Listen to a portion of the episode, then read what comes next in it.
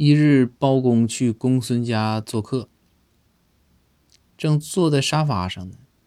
公孙的小儿子，五岁的小儿子从外面跑了进来，拿了一块饼干递给包大人，说：“包大人，您尝尝这个饼干好不好吃？”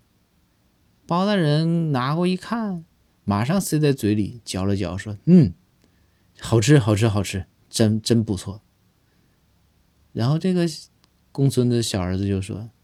说啊，说那怎么回事？那怎么我家狗舔了一口却不吃呢？